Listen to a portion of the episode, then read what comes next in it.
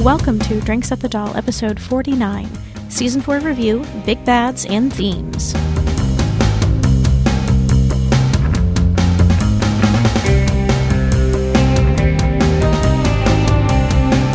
You're listening to Drinks at the Doll, a podcast waystation for Lost Girl fans. I'm your host, Stephanie, and we are continuing with our Season 4 review. This is Part 3. You can listen to Part 1 at drinksatthedoll.com/47. In Part 1, we discussed Bo's character arc. In Part 2, which you can find at drinksatthedoll.com/48, we discussed the character arcs for the other main characters. And in this part, we are discussing the big bads and the themes of the season. Our guest was Melanie Killingsworth, who is a writer and filmmaker out of Portland, Oregon. She blogs about film and television over at melsbells.wordpress.com. That's MEHLSBELLS, melsbells.wordpress.com. And she's also over at TVkeela.com. So we are going to be talking about the big bads of season 4, including Rainer. He was kind of an ambiguous big bad, but we included him in this section, as well as the themes. But first, we're going to give sort of our general thoughts of the season as a whole.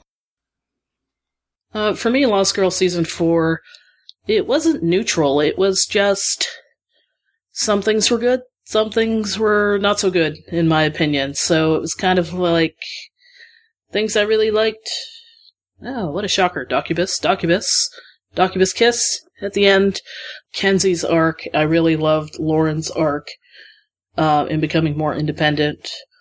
Wasn't really a fan of Bo's arc and everything that happened with Rainer, but I loved how she came back to herself at the end in the last episode. But I think because it was so overly complex with the Wanderer and finding out who Rainer was and his role in the whole thing, I think the writing just suffered there and made Bo the anti-hero a bit, and it's really difficult to maintain audience and interest and engage them when too much of that happens, and that's what happened, in my opinion.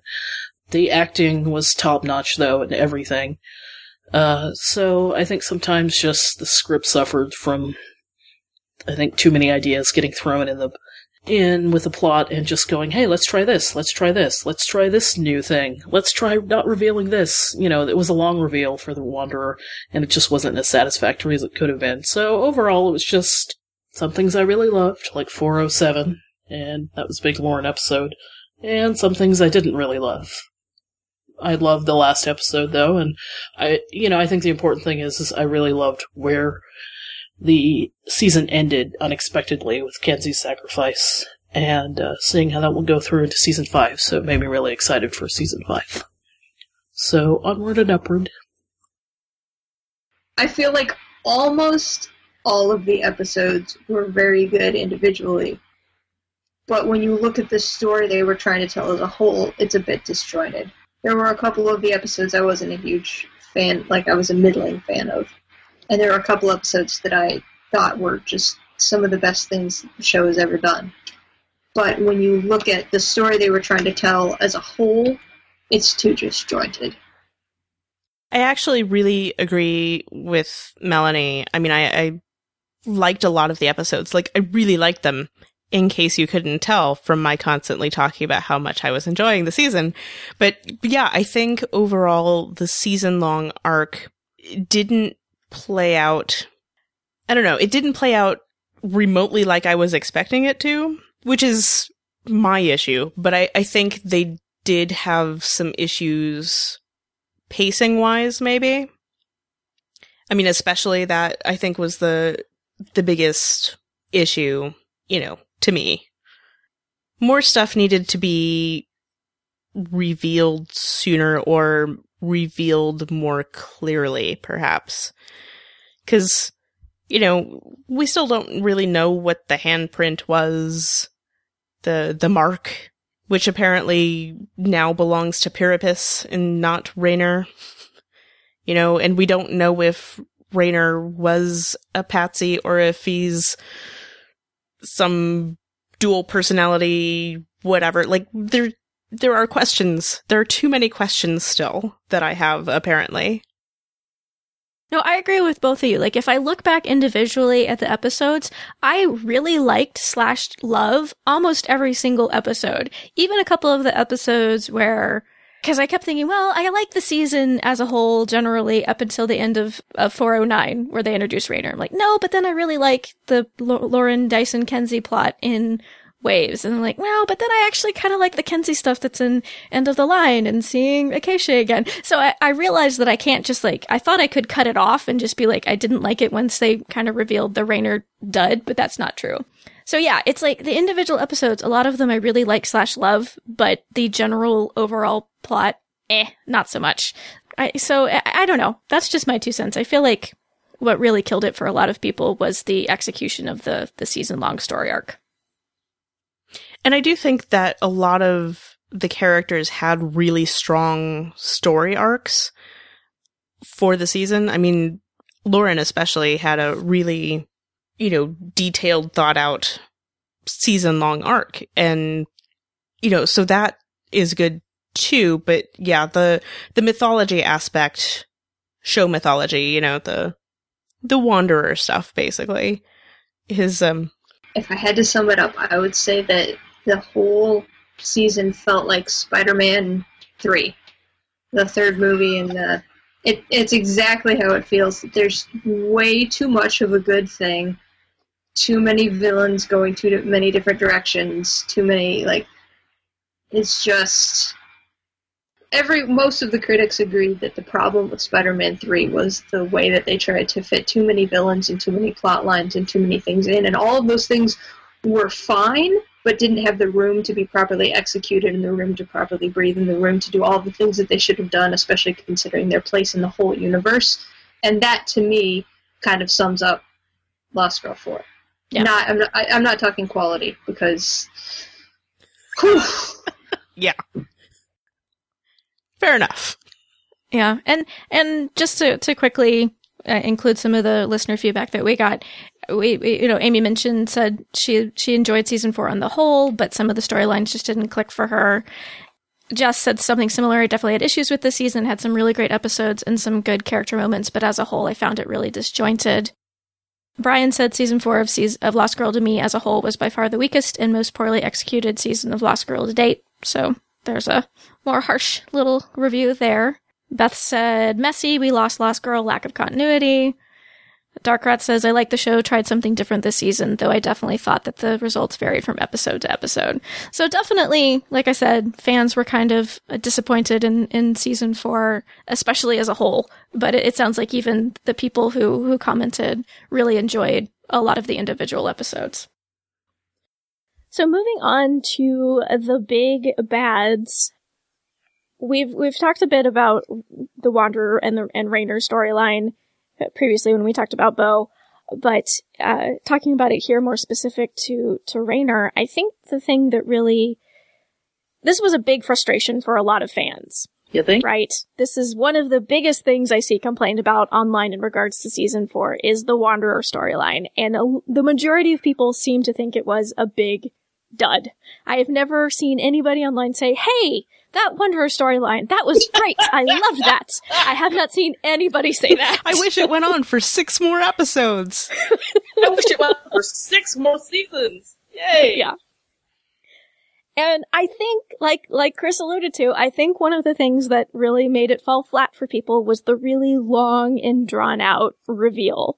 And and here's just my 2 cents on it. I think they could have gotten away with a drawn-out reveal had the Wanderer been like this big evil, which then Bo had to piece together these clues that she had sent herself in order to defeat. That might have worked out okay. But the fact that it was this long, drawn-out reveal, and then it turns out to be this guy who's not portrayed as really all that bad, and you don't really know what's going on between the two of them, I think that's why it didn't really work, personally. Yeah, I mean, Rainer's pretty much a red herring. Yeah, Rainer was a dud. I think the writers kind of wrote themselves into a corner a bit. They had this build-up throughout Season 3 of The Wanderer, alluded it to being Bo's dad, and had the slow build-up, and then just said, okay, let's put something unexpected in there and have it drive a wedge between Bo and the main characters. And you know, we were all theorizing, is it a whammy? Is it, you know, Bo has to be under some kind of spell? But it just didn't work with anybody because, as we've mentioned before, Rainer, when he finally appears, he's not, you know, he's in how many episodes before he dies, and we just don't care about him. We are not invested in him. I don't think the whole last episode, I think for me, it was effective emotionally with Bo coming back to herself and realizing who her heart is, who her family and friends are. I don't think that would have had as much emotional impact had she not had that separation from them with Rainer. I think that was the only purpose Rainer served. Otherwise, I really, you know, wasn't invested in the character, didn't really understand a lot of the, you know, mythology. We still don't have all the answers. Usually I'm not one to criticize the writing of the show, but I'm trying to draw constructive criticism here as to why it just fell flat for me. So what do you think, Mel, about specifically kind of the length of time that they took to reveal Rainer? So there's a lot going on. I think the fact that we got Tamsin saying at the end that that's not the Wanderer, that's not the person who hired her, I think that has to come into play somewhere. Hey, I think that they really needed to artificially construct a separation between Bo and her friends, and that's the way he used it, and therefore he got drawn out too far. B. I think that the show has a tendency to tease its reveals until the actual act of teasing has kind of lost all meaning, and I think that may have lent itself to this as well, definitely. But I think you can see that even in season 1, how it kind of teased that whole Blood King thing out and out and out, and it happened in season 2, how it granted season 2 had the artificial extension, but how it teased the Garuda out and out and out, and it happened in season 3. And it happened in season 4. I think that's just going to be a nature of the show. I also think that in season 4, the show fully embraced its constant parallels to the show Lost and decided that it really was just not going to end up explaining a lot of things. And that also kind of plays into it. Like, hey, all this is going to happen, and there's these, like, millions of other subshoots that we're just, like, it's just going to exist, and there you go, you're not necessarily going to get all the answers, and we're going to be kind of that kind of modern Lost heroes, etc. show. So I don't know, I think it was a combination of a lot of things. I think they also felt the need to hedge their bets with Rainer as an actual viable sexual partner, whether because it felt like a whammy, and they didn't want it to be too much like Bo was, you know, having sex under the influence of this guy, and that would be creepy, or because they didn't want to upset any of the fans of any of the other 3, 4, 8 main, however many ships there are with people and Bo, and so they didn't want it to be, like, hyper serious, you know, between Bo. For whatever reason, they really sexually hedged their bets with making him a viable, real intense sexual partner. All of those things combined made the plotline underwhelming. However, caveat, Melanie still feels that there is a hanging plot thread with Rainer and the Wanderer not being the same, that it may be an alter ego of some sort that shows up, and Melanie would be incredibly gratified if that were to happen. She would feel that this whole storyline had been worthwhile. So much so that Melanie refers to herself in the third person when she's talking about it. Yep, it just kind of happened, and then I went with it, because if you change tense mid-sentence, then that's just even more confusing. But yeah, because I feel like there was a lot of confusion in fandom about what Bo saw in Rainer. They're kind of like, why is this guy here? And I almost feel like they could have made Bo and Rainer work as a temporary distraction for Bo. I think they could have almost made that work had they not had to condense it into, like, half an episode in flashbacks. Because if they had made more clear that Bo was feeling really, like, frustrated and lost in regards to her relationships with Dyson and Lauren, and that being a big reason of what drew her to Rainer, I think that maybe could have worked, because here comes this guy who has been wronged in Bo's eyes, and that's a big appeal for Bo. She doesn't like injustice. She likes helping people. She especially likes helping people with whom she has an intimate relationship. And so I feel like it almost could have worked okay if they had put a little more time into it. It just needed to come sooner. Yeah. I feel like if that had happened in season 3, we might have cared. Right. Like, that sounds really harsh, but when it happens in in episode 9, we're like, that's it? But if that exact same thing had happened in season 3, we may have been more motivated by it. Or even earlier in this season, I think. Right. I meant episode 3 of this season. I don't know. Oh, okay. Okay. Right, because I feel like if that was going to be the reveal, that Rainer was not Bo's father, wasn't sort of this thing that we were expecting it to be, and that had been revealed in really early in season 4, maybe the whole Rainer thing wouldn't have felt like this big lead up to nothing and a huge letdown. It still might have been a letdown, but I think less of one. Well, and I think TV audiences in general, and especially fandom audience, not fandom audiences, but like genre audiences, are extremely resistant to new characters. Don't you think that's generally true? I mean, there are ways to do it that the audience will accept them. Tamsin. I was going to say, I'm a little surprised that Tamsin was as quickly accepted as she was, but I think they did that again in a way where there was already an automatic place for her, cause since they made her Dyson's partner, you know. But since Rainer is brought in specifically to be with Bo, and that they'd been teasing it out as he was this sort of evil, nefarious, shadowy presence without actually being there the whole time, and then it shows up and like, no, he's some hunky dude who apparently is Bo's destiny, and what? I mean, that's sort of, like, that's the way to introduce a character to get the audience to hate him.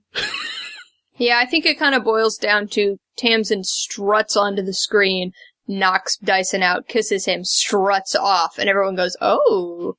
And we meet Rainer with a mask on while he's welding. And he's like another... He's very directly shoved into the whole possible love interest for Bo type of thing. Whereas Tamsin, that took a little while before it became sort of a, oh, maybe. Well, that's what I'm saying. Whereas Rainer just came in and was like, oh, he's my destiny. What? 3.5 seasons they've been saying this other thing, and suddenly this guy's my destiny. What? Well, especially when Bo is still expressing so much concern and love for both Dyson and Lauren in the same episode. Then you can't come with me. I don't want you guys to get hurt. And then, oh, by the way, so yeah, it's the whammy, Annie. It's not, but there was no whammy. That's what was so frustrating. I think that is still a question people have: is was there a whammy? She had a glowing handprint on her collarbone. There's something going on. I think the writers are hedging their bets a little bit with that. Well, sure. I mean... yeah. They do that a lot. Yeah, it's like, I love you, show, I love you, writers, but I kind of hope... I think there's a no way they missed the feedback, the very vocal feedback about the character of Rainer and about the Wanderer storyline this season. And they might kind of go, okay, we'll hedge our bets in a slightly different direction next year, so... But going back to what Mel was saying, do we have the whole story? I kind of am in the same boat. I kind of wonder if we do. And especially if we look at the flashbacks, what we see of Bo on the train in Sleeping Beauty School, the flashbacks that we see in Of All the Gin Joints, those to me don't entirely line up with what the flashbacks that we get in Waves. And so I think the writers could very easily, if they wanted to, bring back maybe not bring back Rainer as a character, but turn what we thought we knew about Rainer on its head and have him actually be kind of a nefarious guy. He's dead. I say it's done, but that's just me. Because Because we also have the book that Lauren found in the Darkhives, That's calling true. Him Betrayer of All and this and that. And somebody, was like, oh, well, Trick could have written that, history's written by the victors, but Trick wrote him out of history. So why write him as evil? I guess you could explain it away. Justify the fact that if it ever got written back, this could just be what had been written before he wrote him out. You know what I mean? It's possible. So I'm not saying it was necessarily Trick, but it could have been somebody. This is like Doctor Who level time travel revision right here. Yeah, yeah. I get it. It's possible, but at the same time, that idea of Betrayer of All, Betrayer of the Fae, I don't know that we necessarily see him do that. I don't in season 4, so it almost feels like a setup to come back to the character and explore that idea of him being the betrayer of the Fae. I don't know. I think they could, because obviously they can, but I do think it's sufficiently justified in the sense that maybe that's how he was being portrayed by Trick's side of things, since Trick so clearly hated him, Seriously, guys, it's like the Cupid and Psyche myth. Come on. He's got an alter ego, which is really super terrible. And when he died, he was sorry that his alter ego had caused all of these other terrible things, i.e. the Wanderer, which Trick may or may not have created either from himself or from Rainer or from a combination of the two when he imprisoned him using his blood in the first place. The end. But that's not taking into account the fact that we know Pyrippus is involved somehow. He could still be involved somewhere in that whole mix. He could be manipulating Rainer. He could be another alter ego. He could be... I don't know. I'm wildly throwing theories at the wall to see what sticks. But I really have held the alter ego theory for almost the whole season. So I'm sticking with that sinking ship. Fair enough. Yeah, the thing about Pyrippus being the real Wanderer, the moment that is still not explained to me by any of the theories that I've heard is that we know Tamsin was hired by somebody after Rainer became the Wanderer. It is insinuated. The Wanderer is the part of him that can escape the train. That's what my theory says. As a projection or as an... whether it projects or possesses somebody or somehow... If my theory were to hold, that's the part of my theory, that his alter ego... or his projection, whichever, can escape the train. Okay. Because Pyrippus seems to be trapped in hell. Like, he had to have them bond together in order to open the gates to hell for him to emerge. So both Rainer and Pyrippus seem to be trapped other places. So them hiring Tamsin was seeming difficult. Mel is positing that perhaps the alter ego can leave the train, so... there we go. I'm going to throw out there that it's an agent of Pyrippus. An agent. Fair enough. That can also work.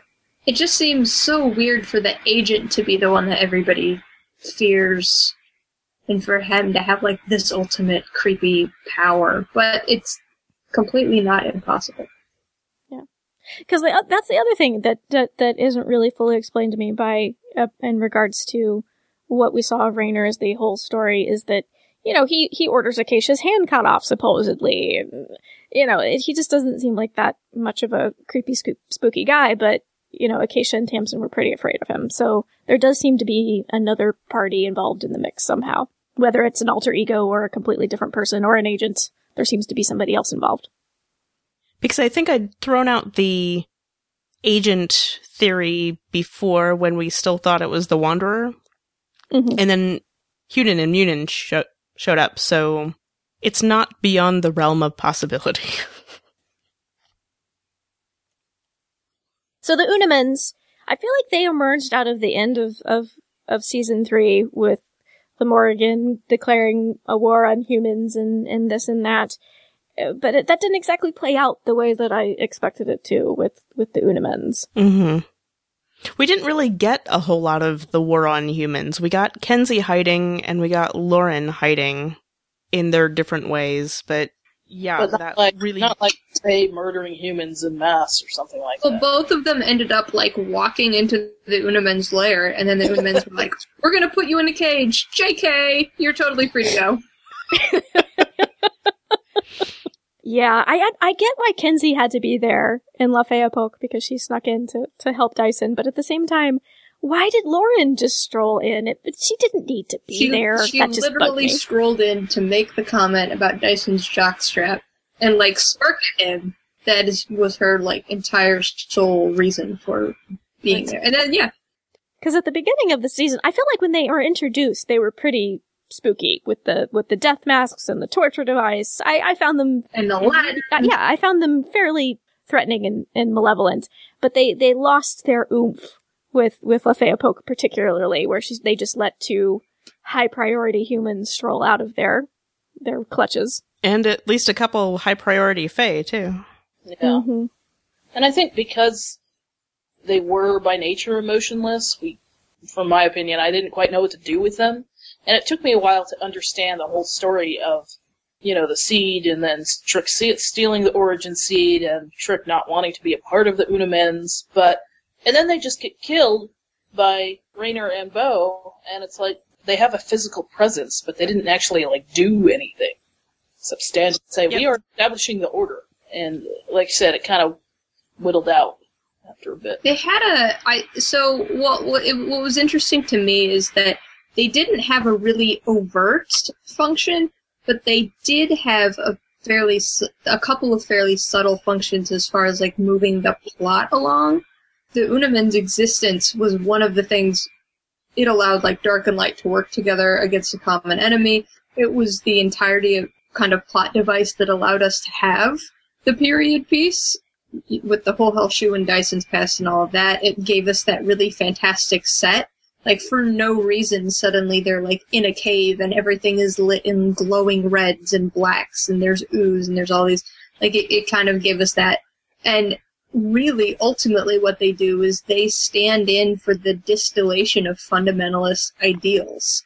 Like this very black and white, you know, no matter what, you must follow these sets of rules that are set down even when they don't make sense. We don't believe in human emotion. We only believe in rules and set standards. And Trick actually uses the term when he's talking to them about their... you know, unbending fundamentalist adherence to rules. And so they have a story function, but when it actually gets down to, like, writing scenes, people didn't necessarily know what to do with them. And so they fizzled a little bit in the individual scenes, I felt, but I feel like they really moved the season along. Conceptually, they are sort of perfect for this show because they're antithetical to Bo's existence. You know, Bo is all human emotion and breaking the rules or just disregarding that they exist, you know, and they're all rules and no emotions. And, you know, I keep mentioning Bo has the line something about, because Trick is explaining the Una Mens and says that they are emotionless. And then Bo's kind of like, well, what else is there? Because that's all Bo is. But yeah, I mean, the fact that they're set up as the antithesis of Bo, and then they kind of don't... I don't know. I think that didn't play out the way I thought it might. I mean, yes, they do have the big showdown with the Una Mens and Bo, but, like, I really didn't think it was going to go that way. Well, especially since Bo was coerced into attacking them. Right. Coerced? That's a strong word. Yeah, well she convinced. Okay. She was... Yeah, I think she didn't believe she could beat them, and so she wasn't planning on trying, because she's... Sometimes Bo can be dumb, but she ain't stupid. And it wasn't until Rainer convinced her that, hey, you totally can take them. Oh, I can't... Oh, okay, then. Well, because they'd had various encounters prior to that, where basically she walks in there and they snark at each other. Or she snarks at them, and they stand there with expressionless. And anyway, yeah. I don't know. I just feel like Bo did not intend for it to go down the way that it did, and it wouldn't have gone down that way if not for Rainer. So that's why I used the word course, because I feel like Rainer had his own agenda there that Bo helped him serve. But right. But yeah, I mean, Bo obviously was not a fan. But yeah, the slaughtering of the Una Mens, that I have thoughts on that. It was so anticlimactic that it worked for me. Is that weird? Like, I feel like it was a perfect in-between. If they had tried to stretch it out, then the fight just would have been like the Garuda, almost like, okay. But they didn't. It was like, oh, she has foresight. Oh, they're all dead. Okay, move on. Like, and I'm like, oh, that's it? All right. I kind of embraced that, to be honest. I actually didn't mind the way that story ended up. I just wish it were clearer why Bo and Rainer went there to begin with. That was kind of fuzzy to me. Or how? In waves, like, why they went there exactly. And I wish that were clearer. Mm-hmm. It just kind of seemed like it was manifested because the writers wanted it to happen, and it was unclear to me sort of how they ended up there exactly. So that was my big issue with the Una Mens thing, was that the battle against them kind of just... oh, okay, it's happening. You know, there was lack of buildup, just like complete lack of buildup, which, I don't know, didn't work for me for some reason. I don't know. I guess I kind of feel about this the way a lot of people seem to feel about the Lauren versus the Morrigan thing, where, like, yes, there have been threats made, but they walk up into the lair and then suddenly they're attacking them. You know what I mean? Like, it's... yeah. It feels... not provoked enough in a sense, you know what I mean?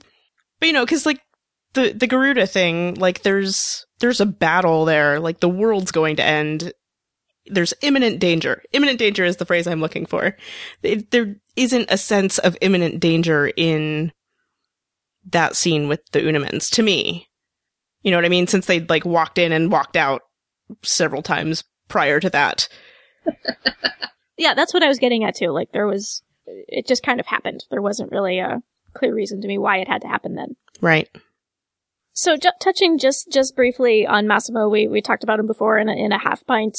You know, he was kind of an interesting big bad to pit against Bo, in that he's had kind of a similar experience to her, but opposite, being sort of a human raised by Fae. Well, she is a Fae raised by humans, and how his past was very different from hers, and she gets to kind of reiterate the importance of the people in her life, and that makes her unique rather than her powers. And so he's kind of an interesting big bad in that regard, but I don't know, he wasn't particularly menacing to me. Yes and no. So the Una Mens started out as this hyper menacing figure, group of figures, whatever, super menacing, and then they ended up being kind of anticlimactic. Massimo started out the other way. He was almost... he's presented as kind of this druid. He's an enabler. He mixes up potions, and then he kind of becomes this clown figure with really terrible taste in shirts, and he grows into this, like, slightly creepy figure, but even though he's menacing Kenzi, we never really think much will come of it. And so he's almost underestimated until he suddenly has all of the power, like invincibility / Valkyrie hair / papyrus, like, / everything.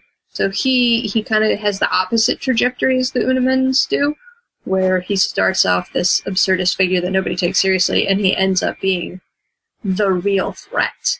So that's kind of interesting. I still didn't find him all that threatening, though. Even though he had all the power, I don't know. It was to me, it was where the way the character was kind of played. Just the crazy pants never really works for me. The scenery was the thing in the biggest amount of danger. For all the chewing. #burn. But yeah, again, I hadn't thought about it that way, Mel. I think, like, theoretically, Massimo's kind of an interesting villain, but in the execution didn't quite work for me as actually being threatening and villainous. So moving into the themes of season 4, I think a big one that we saw was memory loss. All of the characters on this show suffered memory loss in some regard. I think we see it have the strongest effect, though, on Bo and Tamsin. Yeah, I think Kenzi, weirdly enough, shows the fewest residual effects, which is interesting. Is it because she's a human? Is it because it's convenient? Is it because she's just got this, like, ridiculously tough, street smart mind? Who knows? But yeah, everyone, to some extent or another, has some pretty major effects. And I think there's a lot of, like, meditations on memory and, you know, what does it mean to not have your memories, and does that make you a different person, and things like that. You know, and Lauren and Crystal have that conversation in Lovers Are Apart, like, if we could forget these things, these bad things that we did, we'd like that, but then what does that leave us? Weirdly post-concussive, again, where people will lose multiple months of their life and have to figure out whether that changes their personality or not. So then another big theme was captivity versus freedom. We've talked about this a lot. We see, you know, in Of All the Gin Joints and Let the Dark Times Roll, those two stories, even the A plot, sort of the Fae of the Week plots, were very heavily involved in that theme, and several of the characters struggle with this idea throughout the season. I mean, we see it literally in a couple of other things. The Dyson in the cage, and then Kenzi being in the cage, and then you see it literally. I'm more of a fan of the metaphors, but you get it both ways. They can have their cake and eat it too. Yeah, I feel like we see almost all of the characters tied up at some point during the season. There's a lot of them, at least, that are, like, literally imprisoned during the season. It's true. I'm trying to think if Bo is ever quite... I mean, she is on the train. She's incapacitated. She's, like, paralyzed, you know?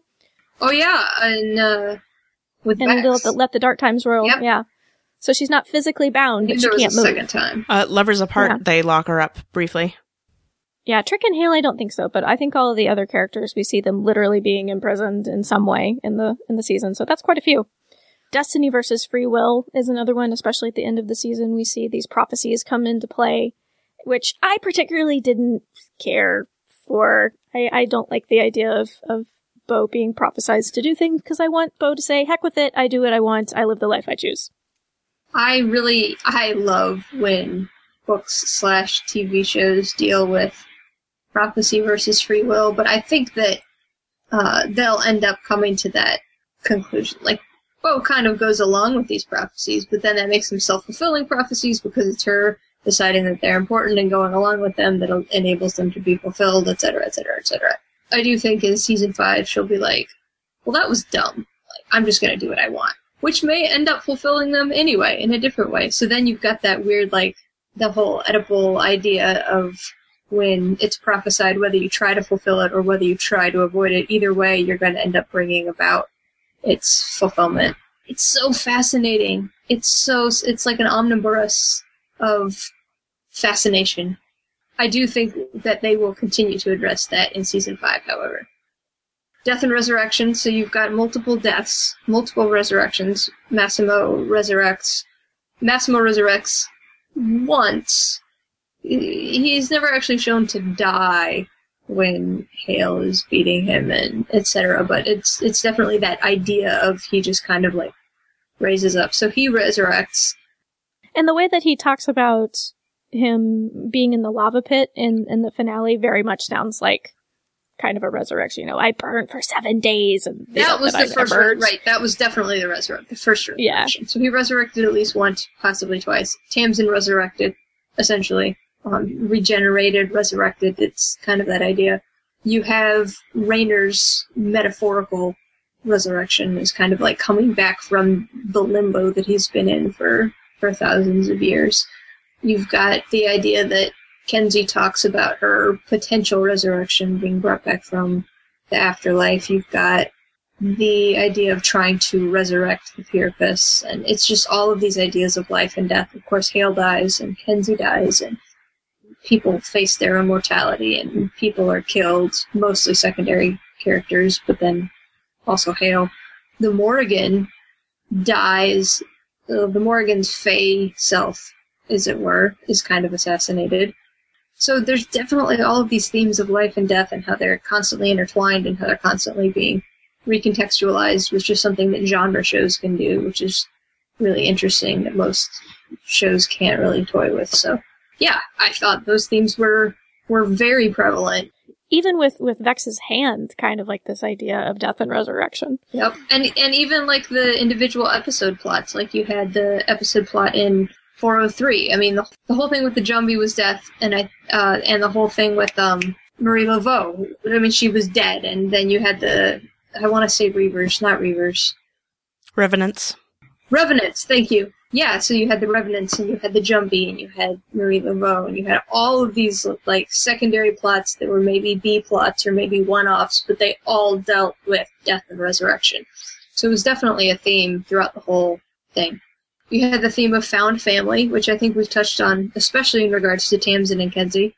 But Bo repeats it several times throughout the season, you know, they are my family, and not talking about Trick. And actually, I think we see Trick and Bo's relationship become distant in the season, so really Bo distances herself from her biological family in this season. But I think she really clung to Trick in the first season, like, oh, I found someone who's my biological kin. She clung to Trick and Eva, and she's finally realizing, look, I don't need them. Like, if they're not going to act like my family, then to hell with it.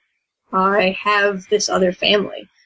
Right. So, yeah, definitely with Bo, and Dyson is even starting to kind of almost grudgingly admit that he's got this new wolf pack, you know, that he is incredibly dependent on. Not just Kenzi, but also Bo and Lauren and Tamsin. Yeah, like in the finale when he tells Bo, of course, I know you got to go get Lauren. Like, that's a big step for Dyson to be like, she's my friend. I want you to help her. That was a huge step for him. Yeah, so it definitely came through for all the characters, that idea of found family that's kind of been there since the beginning. And then the last theme that I found was just power. Like, the Una Mens were after concentrated power. That's how they got where they were. The Pyrippus, you know, was after power, and Trick was after power, and that's how he got in this mess to begin with. And Massimo, all he wanted was power, and whether it was to prove himself to mommy, or whether it's because he's crazy, or whether it's because it's just human nature, like power, he wanted power. And one of Trick's beefs with Rainer, which may or may not have been valid, was that Rainer was after power, and that's why he had to banish him. And it's just, it's all about power and who can get it and who can not, and the whole Lauren Ebony thing was about power, who had the power in their relationship. And so that was, in various ways, power was a huge theme through the whole season. And yet we have Kenzi, you know, powerless human Kenzi, being the person who sort of saves the day at the end of the season. Yep. And same with Lauren, you know, a powerless human takes down a particularly strong fae. So yeah, definitely that idea of what does power look like. The season had all of the themes that I just talked about were throughout the season, but the arcs are very demarcated. So you have the first arc, getting your memory, one episode. You know, the first episode was regaining memory, and then you had this mini arc of, like, let's get Bo back, and that kind of stretched from 101 to 103. And you had three episodes that were kind of just spinning their wheels almost. We're wandering around, and clues from Bo's train ride will just kind of throw themselves at our feet, and we'll have these other B-plots in the meanwhile to distract us. And so that was really kind of from 104 to 107. And then we've got this one really, really genre-specific, trope-specific episode, which I thought I would hate, but I ended up loving, which is Groundhog Fae 408. This slightly unrelated episode, and all these characters get to process their life, and where they are in their relationships, and where they are in regards to their guilt, and their friendships, and their psyches, and all this other thing. And then we finally kickstart the get-to-the-train plot, and we get a mythology dump, which all happens in one episode, 409. So this is really what kickstarts what we thought we saw coming from the end of season 3. So all this stuff happens. Then we have one episode where we actually find out what happened on the train. That's half the episode. And then the B-plot is, again, completely unrelated, delightful, but unrelated, while Lauren and Kenzi and Dyson cavort with mermaids. And then in the last three episodes, again, just all really concentrated, we bring the gang back together, we discuss all the prophecies, we raise all the stakes, we kill off a character, we endanger everyone, we have more prophecies, we save the world, and we get all of these other new mysteries. Who is the Pyrippus? Why did Rainer die? What was the point of any of this? Just kind of dumped, and here you go. and the end. So that is essentially all of the miniature arcs in a nutshell. And I don't know if that really works for me. A lot of the action happening at the back end of the season. I know that that has been a trend on the show, but I really wish that they would spread out that stuff more. I feel like they thought they were spreading it out because we do get the song that jolts Bo's memory, and we do get the introduction to the Hell Shoe, and we do get kind of these little breadcrumbs scattered throughout some of the episodes even earlier in the season, but I still don't think it was enough to compensate for the incredible mythology dump that happened. Mm-hmm. I agree with you.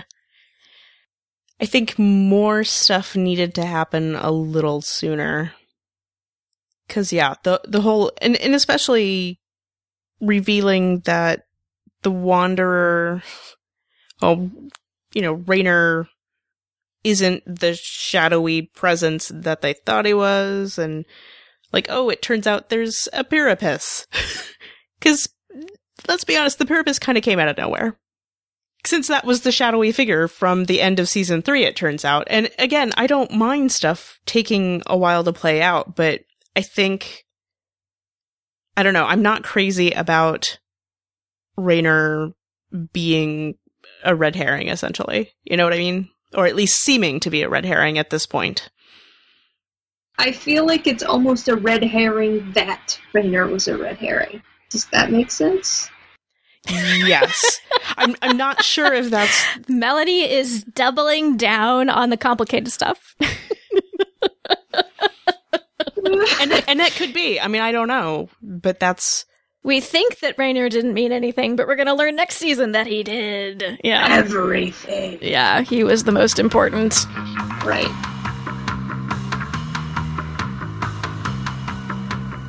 Thank you again to Melanie Killingsworth for being our guest on this episode. You can go check out Melanie's writing about Lost Girl over at melsbells.wordpress.com. That's MEHLS. BELLS, melsbells.wordpress.com. And you can also follow her on Twitter at melsbell. She is prone to rants about soccer and filmmaking and other things, and it's often quite amusing.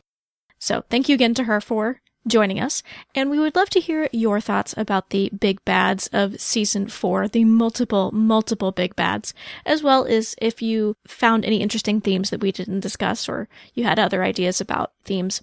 We'd love to hear your ideas. You can go and leave a comment on the show notes for this episode over at drinksatthedoll.com/49. You can send us an email to feedback@drinksatthedoll.com, or you can send us a voice message by clicking on the Send Voicemail tab at the right side of the website. I'm so glad you could join us for Drinks at the Doll. My name is Stephanie. Thanks for listening. Cheers.